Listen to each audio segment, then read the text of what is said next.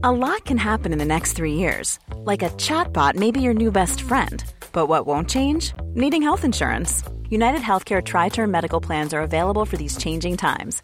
Underwritten by Golden Rule Insurance Company, they offer budget friendly, flexible coverage for people who are in between jobs or missed open enrollment. The plans last nearly three years in some states, with access to a nationwide network of doctors and hospitals. So, for whatever tomorrow brings, United Healthcare Tri Term Medical Plans may be for you. Learn more at uh1.com. Everyone knows therapy is great for solving problems, but getting therapy has its own problems too, like finding the right therapist, fitting into their schedule, and of course, the cost.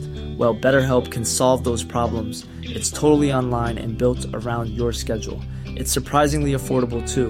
Connect with a credentialed therapist by phone, video, or online chat, all from the comfort of your home.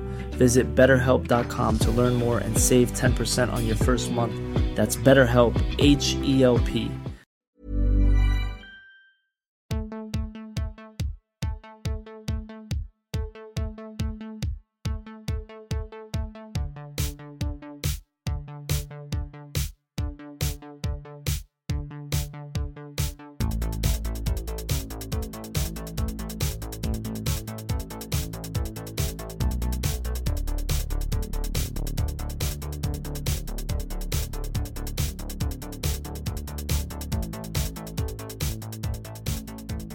Dad Rad Dad, where we look for better dads one movie at a time. I'm Kylie. And I'm Elliot. We're going to talk about the movies we watched this week before crowning the baddest dad and raddest dad of them all. And as always, dad is an energy, not a gender. All right, we're back for another episode. Episode 68. Bit of a whirlwind week of emotions and movies. We watched six macaroonies this week, which is a lot. So we'll get into the first one. We went to the theater. Tell us about it. Um, so there is a new guest curation at our favorite place, Metro Cinema, that is right up our alley. It is called The Trials of Love. And what's really cool about this guest curation is it's not just about romantic love, but it's about love between all sorts of configurations of people. And the first one that we saw is about the complicated love that exists between a mother and a daughter. And so we went and saw uh, Ingmar Bergman's 1978 film Autumn Sonata. It is a drama, and as I already said, directed and written by Ingmar Bergman. It stars Ingrid Bergman of No Relation as Charlotte Andergast, Liv Ullmann as Eva, Lena Nyman as Helena, and Halvar Bjork as Victor. The synopsis for this film is after a seven year absence, Charlotte Andergast travels to Sweden to reunite with her daughter Eva. The pair have a troubled relationship. Over an emotional night, the pair reopen the wounds of the past. So, if you've been following our journey of watching movies since we started, then you know that really early on, episode four, we watched our first ever Bergman and had our minds totally blown. Now, this is only our third Bergman, and we do plan to mo- watch many, many more, but this was our first one that we saw in the theater, and that was really exciting. What did you think of Autumn Sonata? Yeah, it's been a really interesting journey too because we set the bar real high in our Bergman viewing with Persona, which was mind meltingly awesome. And then we were slightly disappointed with Seven Seal because I think we wanted it to be something that it didn't end up being, unfortunately. And maybe we'll maybe we'll re- appreciate it a little bit more on a subsequent view. But uh, Bergman's back, baby. This movie, holy shit! It is. It was incredible. I didn't really know what to expect going into it, but uh, it's really really powerful. If you are a person that's ever had a parent this uh, this gets into the realness of those relationships and what would happen if you actually said truthfully what you felt to each other. And there's some there's some painful shit in this. Yeah, what's interesting about this movie, you mentioned we've seen Persona, we've seen The Seventh Seal, and now we've seen this. They're all quite different. Like, I mean, he definitely has a style and ideas that he's interested in exploring, but Persona is so abstract. And then The Seventh Seal is really playing on some of those, like, more um historical kind of feelings in that film like Mm. with a lot of the more literal plot elements um and then this film feels almost like a play yeah like it has uh, a theater feeling to it. It's very dialogue heavy. The set is quite realistic. There isn't any abstraction in it. Mhm. Um, and the speaker, the guest curator, I, I believe his name is Durrell Smith. Um, he spoke about how Igmar Bergman, in between making films, uh, I think he said in the winter, he would often write plays. And so you can see that he has a knack for that and really strong dialogue in how this film is made. So it is interesting to me that we started with this film persona that is so abstract and has some of that like Lynchian stuff that we like. Um, and then we come to understand that Lynch is inspired by Bergman, of course. And this doesn't have that, and yet it was an immediate top five for me. Like, not top five. I don't know why I said that. An immediate five out of five for me. Yeah, yeah, yeah. not an immediate top five. I gotcha. Um, but like an immediate perfect film to me. Yeah. Uh, and while those other two films that we've seen of his are very stylistic, especially Persona, very, very artsy fartsy in a great way. This, this, although it feels like you said, it feels like a play and it just kind of takes place in these seemingly normal sets. There are those stylistic flourishes throughout. There's the framing devices. He loves a like not it's like a depth of field thing that isn't a depth of field thing. They'll have one person that's kind of being covered by another person in the foreground and they're speaking to each other. One person's looking to the side, one person's looking directly towards the camera the camera and I'm such a sucker for it. It's it, it works so well and is so effective when you're seeing this dialogue happen between two characters, but they're both in focus at the same time, and it's not like an over the shoulder shot, just focusing on one at a time all the time. I think it's really effective. And it works particularly well um, because this film is so highly realistic. When there are these moments that are a little bit more stylistic, to really drive home the like thematic exploration of mother and daughter and like the symbolism inherent in that through the the body language and some of those more stylistic shots Mhm. and the way that they're framed in relation and in contrast to each other. So I know you said this is a relatable film to anyone who's had a parent, but not to cut you out of the connection, but I think it is particularly relevant to people who have complicated mother daughter relationships. Like this just felt so true to my life experience. And not in like a one for one way. Like so much of what this movie is about is how Charlotte is this and has been this successful like concert pianist and was like out working and leaving her daughter behind. Um, and that's certainly not the case in my relationship with my mother, but I do have a very stilted relationship with my mother where there is a lot of love there, but there's a lot of unspoken stuff and a lot of difficulty in attempting to speak about those things. Um, and I would say you've witnessed that. You've witnessed it in your own kind of seeing mother daughter relationships in your Mhm. life with friends, family, um, with me. And I just don't know how Igmar Bergman captured that when he is not a daughter or a mother. Mhm. It's quite something. Yeah, and I think that that's just a that that's just an angle of the film that I'll never be able to take away from it. Having never been a daughter with a mother, um, I can see it hit, hitting so much harder and being able and like with what you're saying, just being able to take away so much more from it on a personal level. Having that that specific kind of relationship uh, with a parent. And it's quite a cold film. Yeah. Like it's very biting, it's very bleak in the way that it's like honesty kind of rips these characters open when they have their as per the synopsis emotional night of op- reopening the wounds of the past. Mhm. Um this was Isabel or not Isabella Rossellini, this was Ingrid Bergman's final film, not Igmar, Ingrid. Mhm. Um and she's Isabella Rossellini's mother. Mhm. So I guess that she has spoken about um, how she connected to the film immediately on reading the script because she had been like a topic of conversation in the news and the gossip in the Hollywood world. I guess not Hollywood. She's doing like Italian film um, in the 1940s because she left her family to run off with Robert Roberto Rossellini, and that's uh, Isabella Rossellini's father, I believe. Um, so she felt like a connection to some of the difficulty of both sides there, Mhm. right? Like I would say one thing that I really appreciate about this film is I don't think it villainizes Charlotte. I think um it shows the complications of motherhood and daughterhood hmm and how both of them have these pains and wounds and regrets and worries and angers at each other.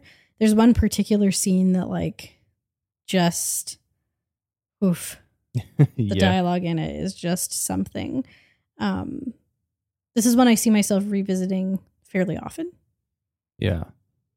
Yeah. Uh, like it is a masterclass, honestly, in acting, performance, dialogue. And yeah, the fact that there are so many moments and there's so many scenes throughout the film where it is just dialogue, but after the conclusion of the scene and what's been said, it's exactly what you said. You just are just like, oh, oh man. I mean, this is a this this film is another great case for us uh, as two people that don't want to have children, Yeah. especially not after watching this. Just uh, helps the case, but it's just it's also this peek in at how us as humans and in parent child relationships you kind of inevitably inevitably unload all of your shit onto each other and it comes out that no one is 100% happy and everyone always wants more and you'll you'll probably always be chasing that like that's the feeling i kind of got Yeah. So a writer for AV Club, Keith Phipps, said this about uh, the film, and I just think it's the perfect little log line about the film. So he said it is an austerely beautiful meditation on death and the not always realized possibility of reconciliation across generations. mm-hmm. that that phrase the not always realized possibility of reconciliation i think the film really digs into that complicated tug of war of i want to tell you all the ways you've hurt me i want to tell you all the ways that this relationship has been strained and troubling and damaged me and yet i want to be in your life and i love you and i want this relationship to grow stronger and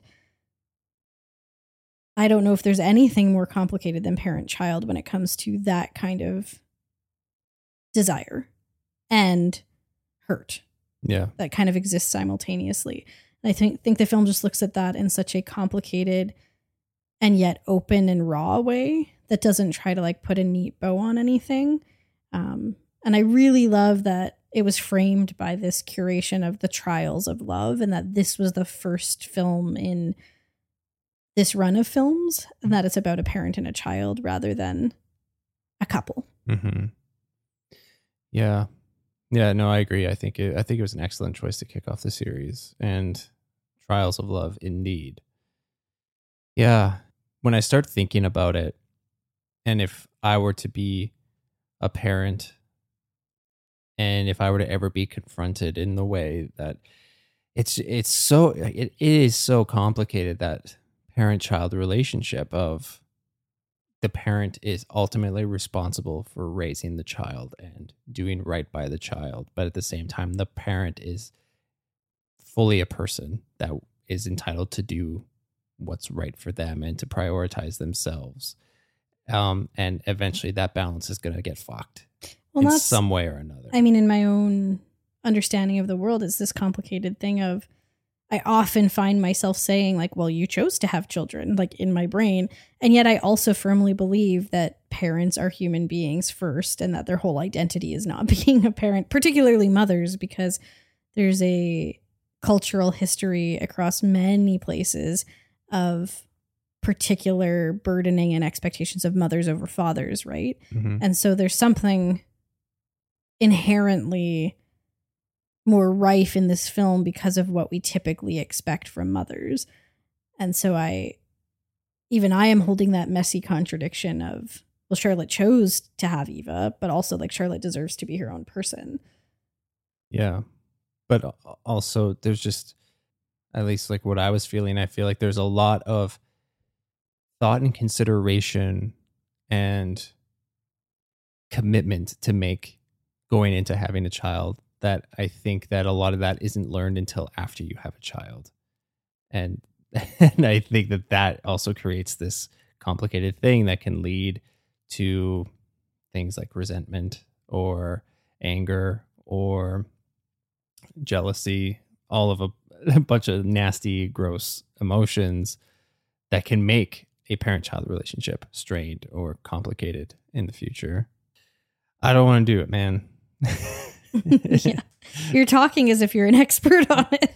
I, I don't know. This is just like feelings that I've had about it, and there's just it's so it it's so it's so scary, and I'm I'm just like the film also doesn't it doesn't just look at the relationship between Eva and Charlotte because um, Eva has a sister Helena who is has some kind of degenerative disability um, and she needs like full-time care and there's a very complicated um, but less explored relationship between Charlotte and Helena and then also between what Eva thinks about the relationship between Charlotte and Helena. But then on top of that, Eva has lost her only child when he was really young. mhm. And so that becomes another component of it the kind of um, relationship between mother and son when the mother has lost her son, Mhm. and then how that impacts her relationship with her husband.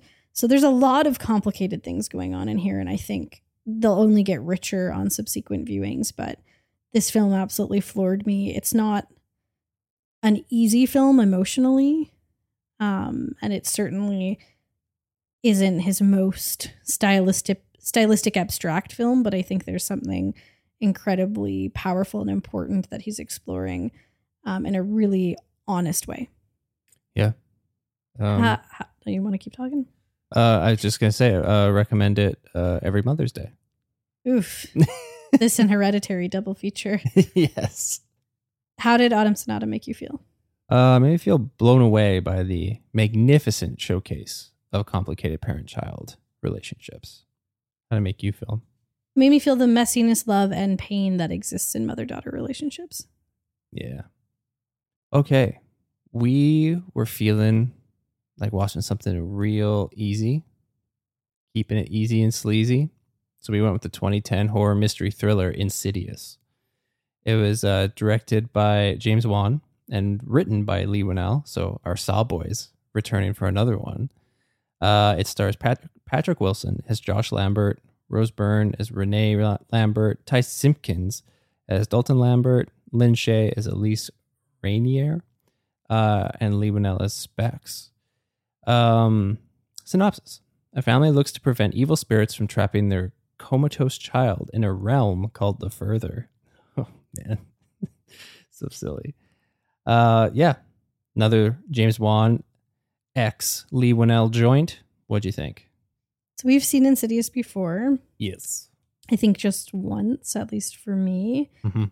Um, I was hoping I would like it more a second time, but I didn't. yeah. the first time we watched this, I remember feeling similarly to this time, which is that the first half hour or so is quite scary. Mm-hmm. But then it eventually gets to a place that just isn't scary for me. And because the first part of the film has good tension, good terror, good like freaky imagery, the movement into some more intentional, I think, silliness just doesn't quite jive with me.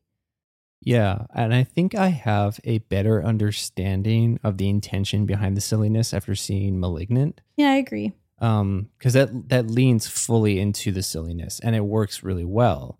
But then I think James Wan has also done a lean fully into the terror and fear of the first part of the film with The Conjuring. So he's very capable of doing both. I think Saw mixes the two a little bit better. Mm-hmm. Whereas for me, Insidious is like very freaky for half of it and then very silly for half of it. And Saw kind of maintains that juxtaposition throughout the film where it's both silly and scary kind of simultaneously throughout the entirety of it. Yeah, So this is where it gets tricky for me because I do like the first half of the film. And it's not like I hate the second half of the film, but I just think even the scary parts of the first half of the film, I've seen them done better in other movies. So why would I choose Insidious? Yeah. Like I would pick The Conjuring or I would pick Paranormal Activity or I don't know, other movies I haven't thought of Yeah. currently. And if I want the silliness, I would go and watch Malignant or go and watch Barbarian. Like Barbarian's a film I think that for me at least does that really really freaky and then really really silly switch better. Yeah. It feels, even though there is that switch that happens, it feels tonally consistent across the whole movie for me. Um, whereas I, f- yeah, I feel kind of bait and switched with this. I felt the same thing with uh, James Wan's other movie, Dead Silence. Uh, I think the thing that's kind of frustrating overall is that James Wan knows what can really freak me out. Like he has a lock on the stuff that really freaks me out. Like in Dead Silence, the whole creepy old lady thing, very scary. There's some I don't think Dead Silence will hold up. No, not at all. Like I know that it's a trash movie, but there are a few moments in there that are really scary. There's a few moments in Insidious that are really scary. The Conjuring is just a really well crafted package that tonally is consistent across the whole thing, in my opinion. Um, I think I'm with you. I, I wanted to have a different experience watching it this time, and I, I didn't get that, unfortunately. The other thing that's unique to, I'm sure not just me, but that I'm speaking to specifically in my experience, is that I am both really fascinated and really freaked out about dream stuff. Hmm. Like, I, one of my favorite films is Waking Life, um, Richard Linklater's kind of exploration of lucid dreaming and what dreams are. So, the idea of Dalton being stuck in a dream world and this concept of astral projecting actually should be pretty freaky and interesting to me. And I just actually feel like it doesn't really matter. Like Mhm. it could have had nothing to do with dreams and the film would be the same. yeah. Like it could have been poltergeist style. You have to go into a TV to get him out and it wouldn't have been a different movie. Mhm. And there is something uncanny about how they choose to depict this dream world, but it also feels pretty low budge. Yeah. It's just like, okay, we're just going Fog machines, we're- fog we're machines, use the same house. yeah. Yeah. The, they over the top makeup, over the top makeup. Same same house, just yeah, uh, just a lot of fog. Put some put some fog and some green lights. Yeah. So that just, you know, because there's a potential of that to have been something really interesting to me that just increases the disappointment because I do think having that dream element to it is unique. But then they don't really do anything unique with it. And it kind of is just a, at the end of the day, to me, just a by the numbers, ghosty demony movie. Yeah, it's just kind of the like what could be a really interesting world to explore just turns into a conduit for showing some creepy some semi creepy stuff on screen. I totally get why some people really like this movie because I think Yeah. it does the silliness well and it does the scary parts well. They just don't glue together in a way that works for me. Um, and then the other part that makes it really complicated and such a bummer we have to talk about this twice in one week, but we went and saw the second Insidious together in the theater, and the second Insidious definitely has some problematic, transphobic underpinnings to it that inform a subsequent viewing of the first film Mm-hmm. because the character that that is an issue with in the second film is in the first film. You just don't know that part of the story yet. And so it's just not something I feel I need to give my time or energy to. Mm-hmm. Um, revisiting it again was enough. Do love that the demon is called Lipstick Face Demon because that just really drives home how silly they're being. And did you know that the kid who plays Dalton is the missionary from The Whale? yeah. Yeah. Wow. I I saw that the like when the around the time the whale was coming out, I was like, oh shit. Oh, you knew it then. I didn't know it until we, we I was looking up the movie and I was like, Ty Simpkins, I know that name. It's a great name. Um, yeah, there's just like there's certainly some like vibey, moody stuff going on in here. It definitely reaches a a reveal, and when that happens, it totally loses me. And like going into the movie, I just want it to scare me. I want it to be a creep fest. I want the chilies the whole time. and then it just stops doing that and tone shifts and I feel I feel frustrated because I just want to stay in I want to stay in the creep world. but but it loses me there. And and that kind of And that's why we've got The Conjuring. yeah, it's uh yeah, it, it- this is this is okay. It's uh mid as the kids say. I wanted so badly for it to scare my pants off on the second viewing, but it doesn't. The music's good though. Some great horror music. Flashes and clangs, yeah. Yeah, a lot of clashes and clangs. Uh, how did it make you feel? Increasingly disappointed as it went on. You're mad. Yeah, it's not a that's not an experience you want while you're No, watching a movie. really, especially not a horror movie. Yeah, had me feeling just uh, very meh. All right, to other directions. I got a little mystery movie pick and I wanted to do something a little bit more fun. Autumn Sonata was quite heavy, while amazing, and Insidious was, yeah, well done. So I picked the 2022 comedy adventure film Catherine Called Birdy.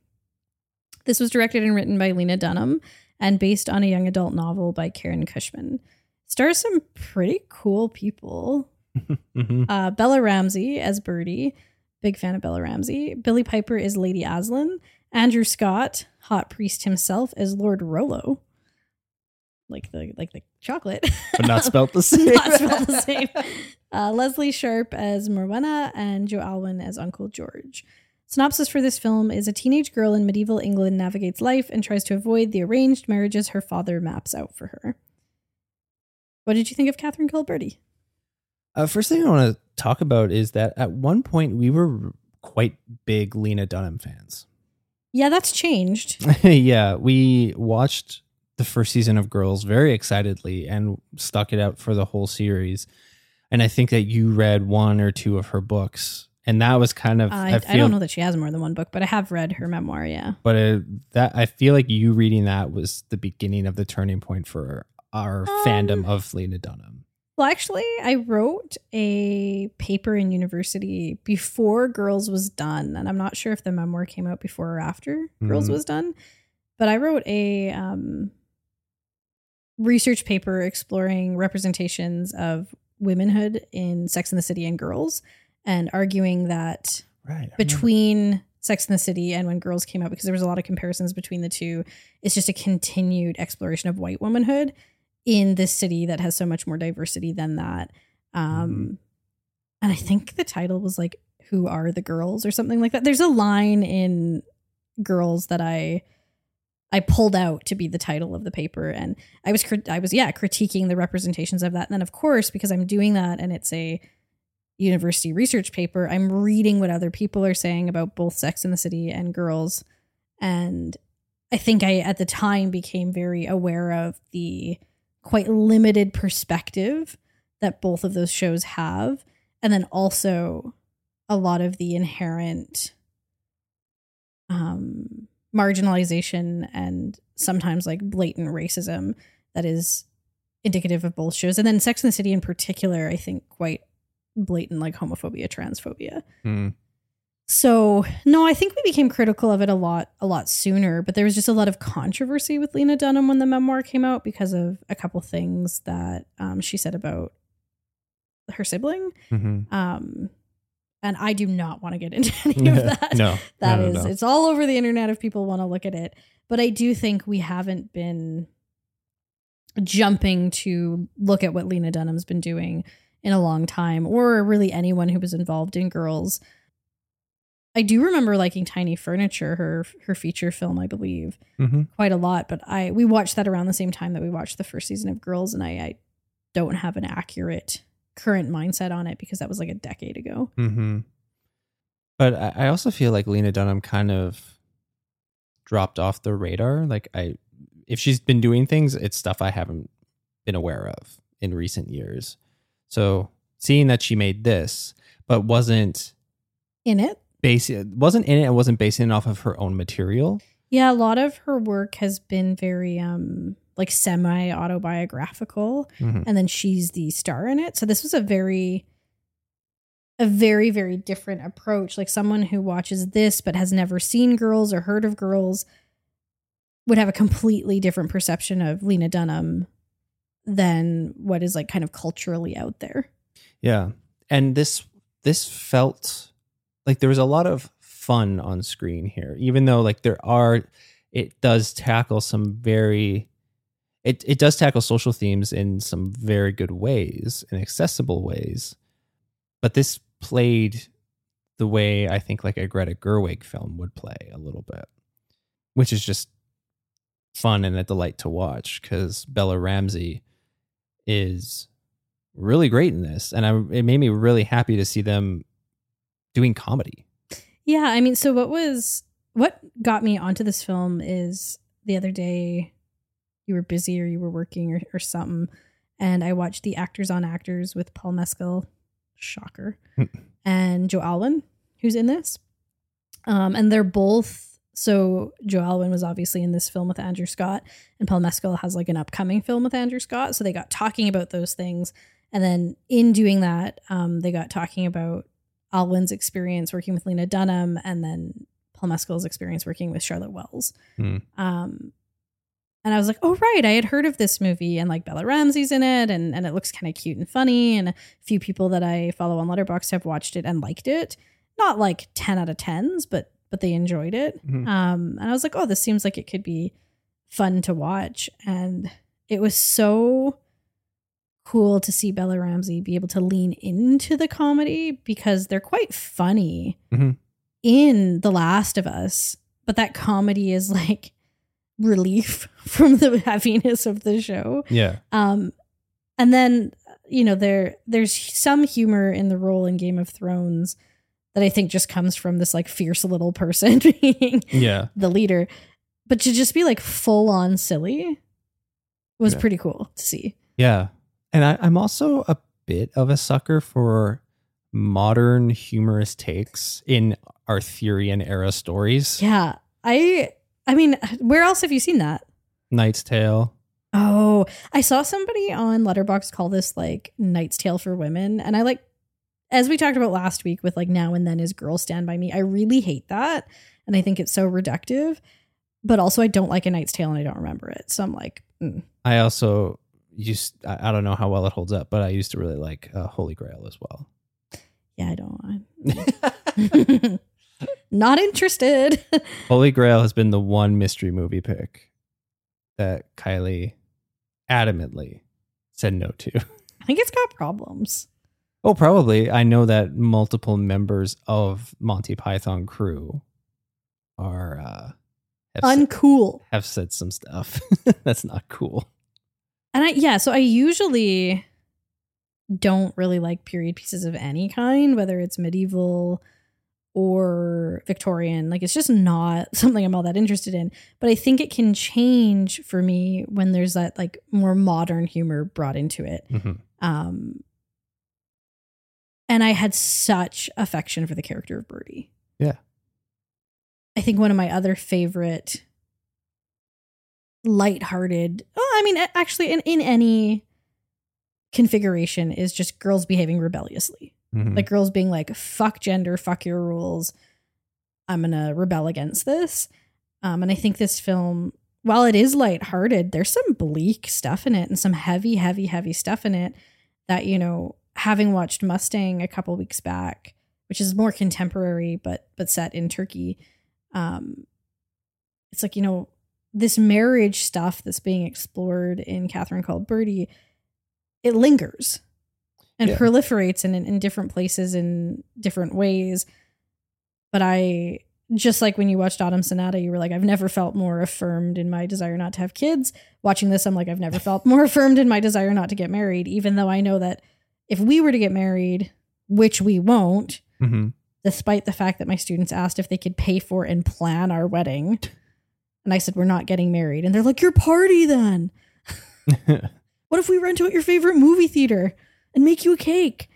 Um, no, because down with marriage. yeah. Well, and it's, I feel like, yeah, this does a great job of showing why marriage is and has always been BS. um, Excuse me, but marriage is bullshit. but like this is where it came from right it, Yeah. it's a father's attempt to try to secure money and prestige. sell off his daughter to somebody. um, and th- that is so yucky, and it is so rooted in the cognitive dissonance that we have now of like we're not going to think about that. I just want to have pretty things on a special day. I'm getting into rude territory but I'll, so i'll stop. But it, it does a good it, it is a good example of where it came from and where it originated and how yucky it is. And I think some people harness that to their benefit now of particularly I do not begrudge anyone who lives in a place where there are legal benefits to being married. Right? Yeah. Like if if in the states getting legally married means that you can be on your partner's benefits Exactly. Like that's I, I totally understand that. That you know, in the past, and, and looking at Catherine called Birdy, and I know, I know, I know, this is not some historical text. I get know that. i know i know don't don't come at me. No one ever comes at us, but don't come at me with some like, well, this isn't really Arthurian or whatever. Um, but it, the way that the film depicts it is that marriage has been and can still be about everyone but the people getting married, and sometimes everyone but the woman getting married Mm. benefiting from the marriage. Now, I think now a lot of people, particularly, I think probably in the States where healthcare is a big issue, Mhm. um, and probably safety within queer relationships too, to have that legal binding. especially now Um, absolutely. Where that can be a harnessing of the benefits of legal marriage that two people are actively engaging in. I mean, that Hannah Gadsby talks about that in her most recent special. What is it called? Mm. Can't remember, but it's her most recent Netflix special that like it's the legal benefits of marriage that were the reason, not marriage itself. Um, something special something special. There that's you go. the name of Hannah Gadsby special it was, pre- it was pretty good check it's it pretty good. It's it's definitely more lighthearted, and um, Hannah Gadsby deserves that.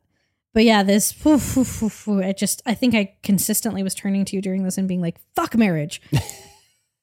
I'm so mad. don't marry me fuck you Don't you dare propose.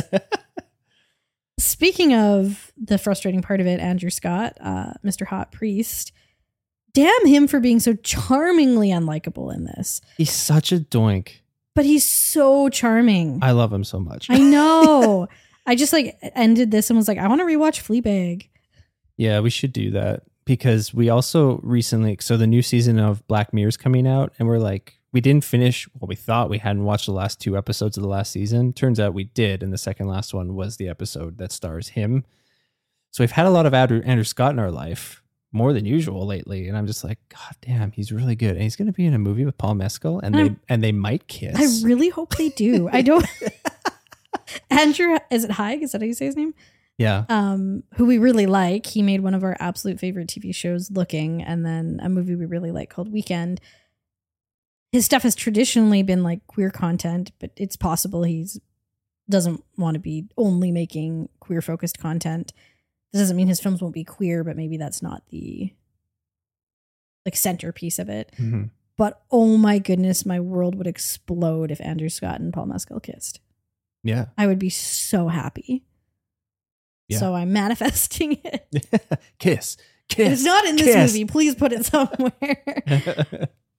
But I think um, one of the things that was so lovely about this film is just seeing Bella Ramsey outside of The Last of Us because they're so damn cool in real life too. And I am so charmed by the like parent child dynamic that Bella Ramsey and Pedro Pascal kind of have offset. I think it's a little bit more kind of reminds me of how Frankie Corio and Paul Mescal.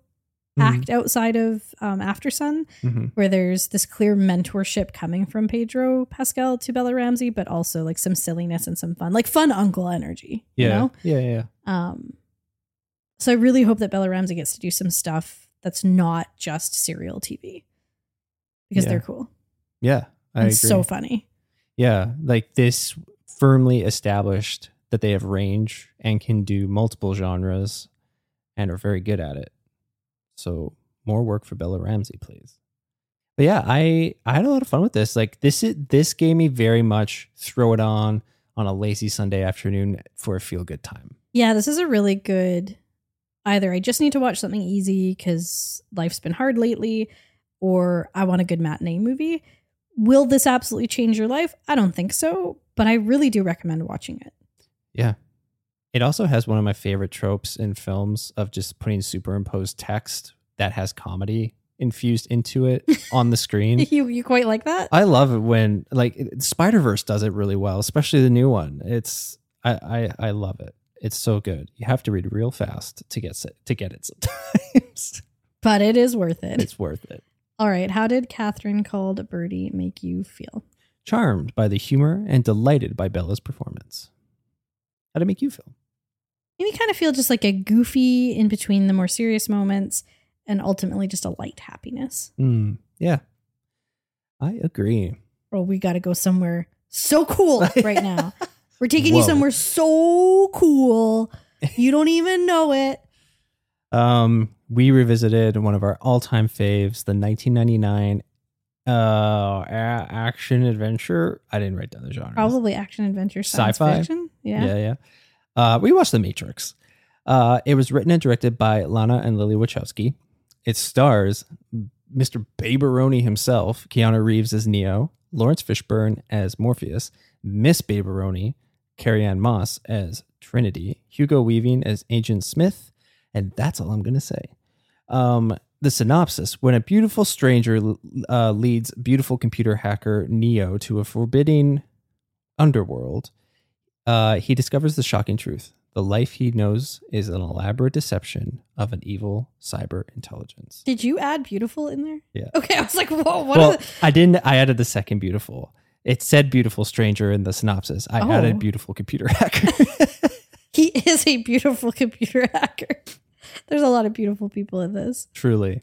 Um, yeah, I I was really excited to revisit this. We watch this once a year to every two years. It it's it it's on a constant rotation. Oh, what do you think of the Matrix? So I have to start with a story, Mm. which is that my second oldest sister and I, despite um, I think growing up feeling like we had the least in common of the four of us siblings, I think her and I have the most similar level of like obsession with things. Where hmm. like if we like something, we stick with it. Right. Whereas my other two siblings will kind of have these, at least as as kids, these kind of like intense obsessions that don't last very long. Whereas Britt and I would have long term committed obsessions and long term goals. Like she wanted to be a lawyer from the time she was in elementary school, and she's a lawyer.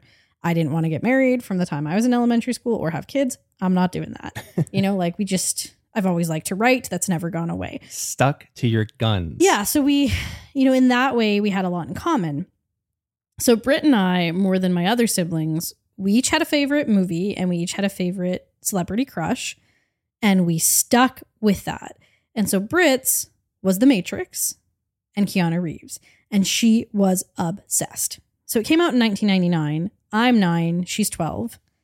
Kind of a little fitting that it would resonate with her a little bit more. I think nine is like a little young for the heady stuff in the Matrix, whereas 12, you might be like, where is my place in the universe? You know?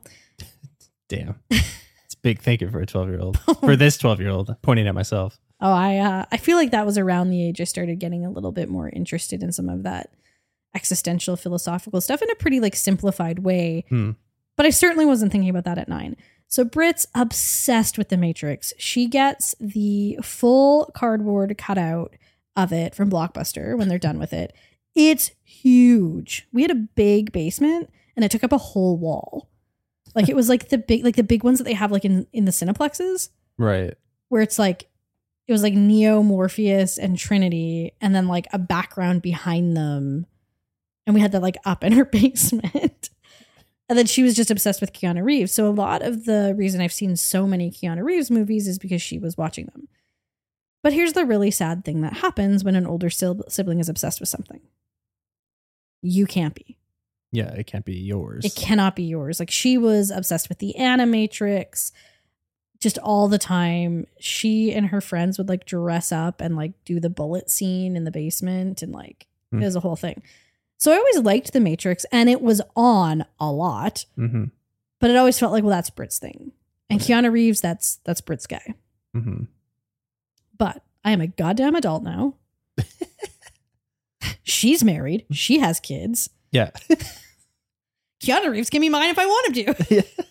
So, you know, the last time we watched this about a year ago, I think I had always kind of been like, it's a nine out of 10 because it's Britt's favorite movie. But now I'm like, no, no, it's perfect. it's mine. It's perfect. like, she really hit the jackpot in like her celebrity crush. He seems, Keanu Reeves seems like an absolute gem of a human being. hmm So, you know what? I have a big crush on him. And I love this movie. And that's that. I'm reclaiming my childhood. I I love that so much. Um, yeah, I just just sticking with the Keanu Reeves being awesome. It just reminded me of. I I've revisited this interview a few, a few times, and I feel like I always get choked up whenever I watch it. It is a fun interview though. It's an interview with um Keanu Reeves on the Stephen Colbert Show.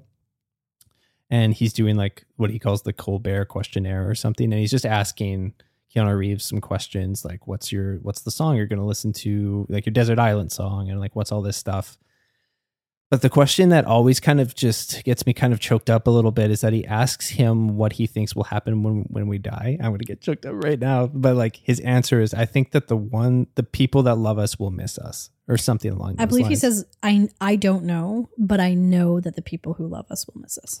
and he delivers it so well Yeah. so good. But that's such a nice thing that is so not wrapped up in religion or beliefs, but just Or so like controversy. it's just so human. And he's somebody who's experienced some significant loss. So particularly beautiful that like that's his mindset about it. I don't know. I he's a real winner and my sister had it right back in the day and I'm just piggybacking on that now. He's the one. He is the one. now, to before we get into the movie proper, I've talked about this on the show before. My number one crush, regrettably, was Johnny Depp. Mhm. And because, like my sister, when I was obsessed, I was really obsessed. I have a lot of Johnny Depp stuff.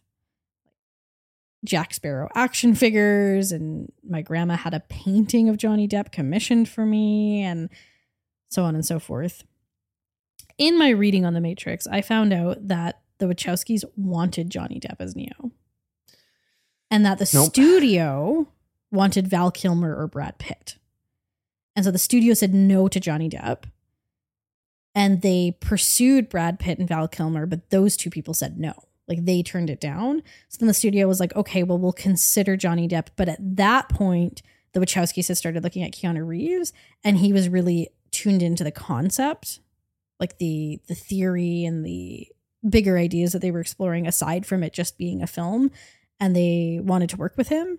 And so they, at that point, decided they were no longer interested in Johnny Depp. But had the studio been on board with letting them cast who they wanted, this could have been Johnny Depp. And I have to say, I think it would have been a bad movie. As somebody who has seen almost every movie that Johnny Depp has done until I stopped Mhm. and then haven't seen anything new and still genuinely like some of those movies, I don't think he would have been good for this role. Yeah. No, I agree. Like just I think he would have been too old too. yeah. Uh, nah. Th- I don't have anything else to add. It just I'm just like, it wouldn't th- have worked. thank goodness. Yeah. So It to- and it just it, it really would have been a stubbed toe of a stand the test of time for this movie. Yeah. Because Johnny Depp is pee pee poo poo, and that just would have tainted this movie now in retrospect. So starting to get into this movie, you said this while we were watching it, and it's so depressingly accurate that every time we watch this, it starts to feel more and more relevant to our real world. yeah. I find this um, when I reread 1984, which I reread fairly often, that like every time I read it, I'm like, getting closer and closer to this. Like it feels more and more relevant. So that's a bit of a depressing part of watching this movie is being like, oh, AI, Mm-hmm. jinkies. We literally watched a daily dose of internet that talked about how AI is going to be able to like interpret our brain and like take it, like make images of it. I'm like, do we really want to do that? Have you seen The Matrix? And then we watched The Matrix and it was like, oh, Yeah. no, let's not do that. Yeah. Um Do you remember the first time you saw this movie? No, No, no. Do you? I do. I we it was just me and my mom. I think my sister was staying at my grandma's maybe, and my dad was working. So it was just us on like Friday or Saturday night, and we went out and we rented The Matrix from Blockbuster, and we watched it. And I remember thinking it was so cool. I I loved it so much. I know we eventually just bought it on VHS, and watched it over and over again.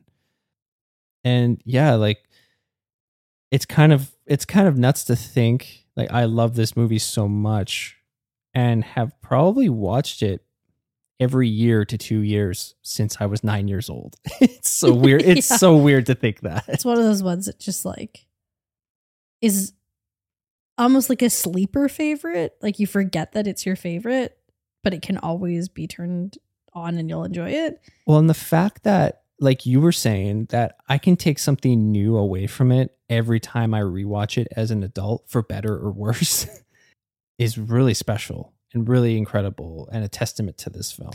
That's really my my bar for art of any kind is do I get something new out of it either because I've changed or because the world has changed or because the film is so thoughtful and interesting that there's just things that you notice more when you've got the context of already having seen it mm-hmm. That's going to elevate something to a favorite for me like a, an all-time favorite and one that i can kind of put on anytime Mm-hmm. I think this film balances all of that so well. Like it's just a good action movie, but it's also incredibly interesting thematically and philosophically. It's quite diverse, especially for 1999 and like a blockbuster film. And then, of course, even more phenomenal knowing that the Wachowskis are trans, like that they made this fucking amazing movie that like so many people love. Um, Yeah, just like the fact that one of the best sci-fi action films that's ever been made is made by queer people and has a queer undertone in its storytelling as well is really really awesome. So maybe we should spend a little bit of time talking about that that like that trans queer reading that's inherent to the matrix. I found a or read, not found, not like it's like hard to find, um, an article from like a really popular trans uh, Letterboxd user, uh, Sally Jane Black. We've read some of her stuff on the show before. So she actually wrote an article for Letterboxd because Letterboxd has like a little newslettery journal thing that they do. So it's a big long post. I'm just going to read a portion of it, but it's called "Beginning to Believe: A Reflection on the Matrix." There's some really beautiful stuff in it um, when she gets more into kind of her personal story about the way that the Wachowskis use mirrors throughout the Mm. film and like how mirrors are a often a difficult thing for trans folks. Yeah. Um, I'm not going to read those parts of it because I feel like that's her story to tell, and I don't want to put my voice onto that. But uh, we'll link to the full article in in our show notes. But I want to read a little bit about how she speaks to the trans reading of the Matrix. So I'm going to read part of it. Mhm. So the Wachowskis' conceptualization of Neo held a mirror to my life and forced me forced my face into it. I didn't want to hear what they had to say, but I may not be alive if they hadn't compelled me to listen. However, before I gravitated to Neo, there was Morpheus. Quote, let me tell you why you're here. You're here because you know something. What you know you can't explain, but you feel it. You felt it your entire life. You don't know what it is, but it's there. It's this feeling that has brought you to me. Do you know what I'm talking about? Not unlike the mechanized abstractions Neo confronts in the film, the concept of gender and its mostly unchallenged definition is so nebulous that questioning it can feel like a blasphemous act. To contend with traditional interpretations of masculinity, femininity, and the mannerisms by which one should abide if they hope to adequately pass or to exist between and beyond these two ends of the spectrum is to disrupt the basis of reality itself. To prod that centuries old foundation, to me, is not unlike Morpheus' first conversation with Neo in the construct. What is real? How do you define real? Change the word real to gender, and it all begins to unravel.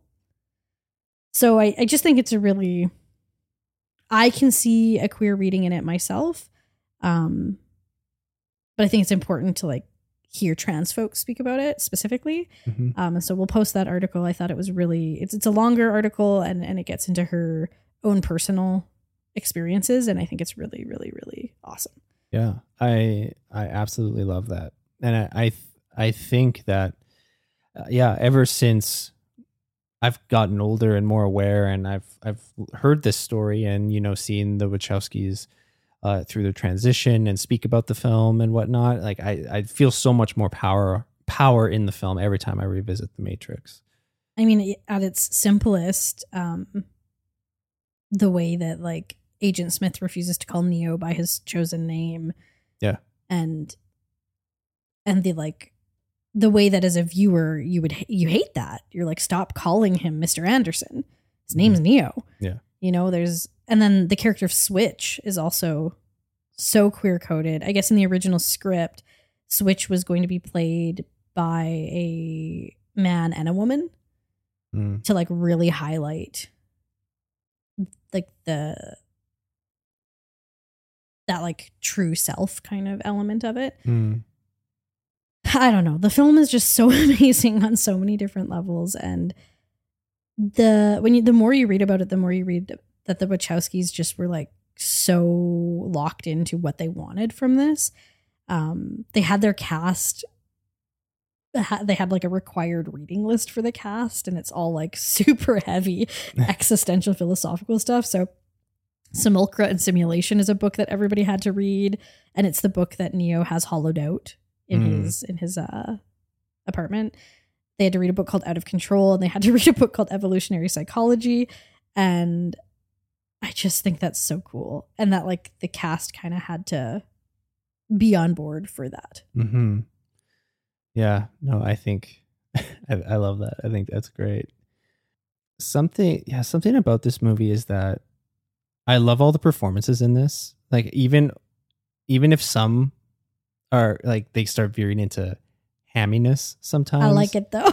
and then like the rare instance where like there's the the CGI like 90s CGI where in many films seeing that it would just date it and kind of make it seem cheesy I feel like the story here is so good that it just adds to the charm of the story like whenever yeah like whenever there's like some green screen stuff that's maybe not not gelling in today's standards it works And it's pretty minimal. Like the special effects for the most part are still quite quite good. I think it's Yeah. some of the more um what are those creatures called? the sentinels Yeah, they, some of that's a little cheesy.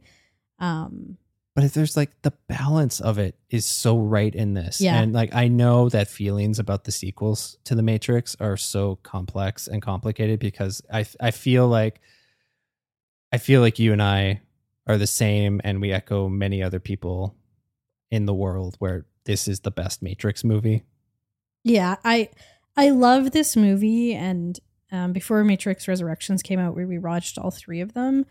And I had seen all three of them, but I only once. I think I saw both of the sequels in the theater with my sister. mm-hmm. could be wrong about that. Um, and I'm like, I think every 10 years or so, I'll watch all four. Mm-hmm. but I'll watch The Matrix, the first one, probably once a year. Yeah. It's like there's just there's so many moments in this that still I know that they're coming, but they still give me chills Oh, yeah. and pump and pump me up so much. They're just so epic and they're so well executed. So, this is on my list of movies I love so much, I refuse to ever teach them. So, The Matrix is actually uh, quite a common taught text in high schools. Hmm. um, because it does a really good job of showing like the hero's journey and um, archetypes and that kind of stuff. But I, I have to, I have to like a film enough to teach it. It's like a seven or an eight out of ten. But if it gets into ten out of ten and sometimes even nine out of ten territory, I just can't teach it because I can't handle the way students dismiss stuff when they, when they when they're learning it that they might love if they watched it outside of the classroom yeah. because they're doing it in school many of them not all of them will just automatically dislike it some of them they'll love it in a way they never would have if they hadn't studied it um, and that's amazing but i just can't risk it there's certain films i'll never risk it with i won't risk it with parasite i won't risk it with Aftersun and i won't risk it with the matrix yeah. i just love it too much and i don't want to let anybody else in to take that away from me i would like to tell you something you might not know okay. I have a very well, I don't remember the first time I saw this movie. Mhm. I do have a very distinct memory of an awareness of budding sexual feelings. Can you guess what made me feel a little turned on when I watched The Matrix? Um, I I have it, it. Like, are you looking for a scene, like specific scene? It is or a specific scene. The scene itself is not why, it's what you see in the scene. Is it the scene where Neo's bugged? Yeah. and it's the hair on his belly. Do you know what's funny? Is like that was the first thing I thought of. Like, it's probably the scene, and it's probably because of the hair on his belly. I, rem- I just remember having this feeling of like, oh, oh, I don't, oh, something's happening. oh, gross bug, but also can't look away. and, but it's specifically because of, yeah, like the hair coming down from his belly button. I don't want to call it what people call it. but I, yeah, I, uh, it's like emblazoned into my brain being like, that is attractive, but not having that kind of language for it because I'm nine, but being like, what is this feeling? And it's so funny that like that's you love his body in that scene, but that that scene is the most body horror element and i and i movie. am very bothered by the bug stuff and the mouth stuff, but I also really like his belly. And Neo also has like my ultimate favorite body, which is like that lean. Magician's can body. be it can be skinny or it can be muscly, but just that like I, I don't want no Bane, you know? yeah, magician's body. Yeah. Yeah, it's uh, so anyway, I'm I'm glad that you knew that. I'm glad that that's obvious to you. that, that would be my my uh my moment. Yeah, it isn't. uh It isn't fair how babely Neo and Trinity are in this movie. Yeah. It's wild. It's too much. Do you like their sunglasses? they were custom, custom made. I get that. I feel like they blew the budget with Morpheus's sunglasses though, because it's like, get the okay. Listen up. No arms on these suckers.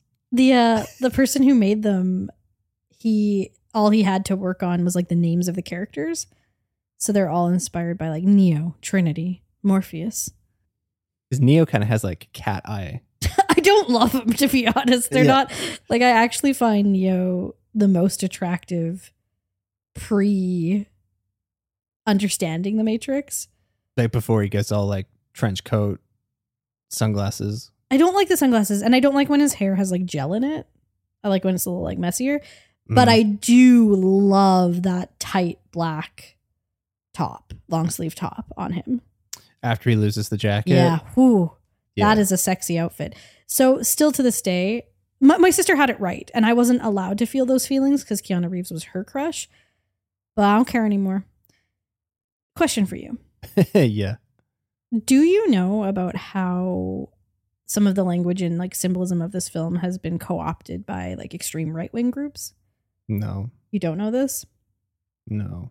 So the I mean, and, and this is unsurprising that the idea of the red pill and the blue pill have become so ubiquitous just in culture. Even if you've never seen The Matrix, you've probably heard take the blue pill, take the red pill. hmm And of course, within the film, the red pill is like learning the truth.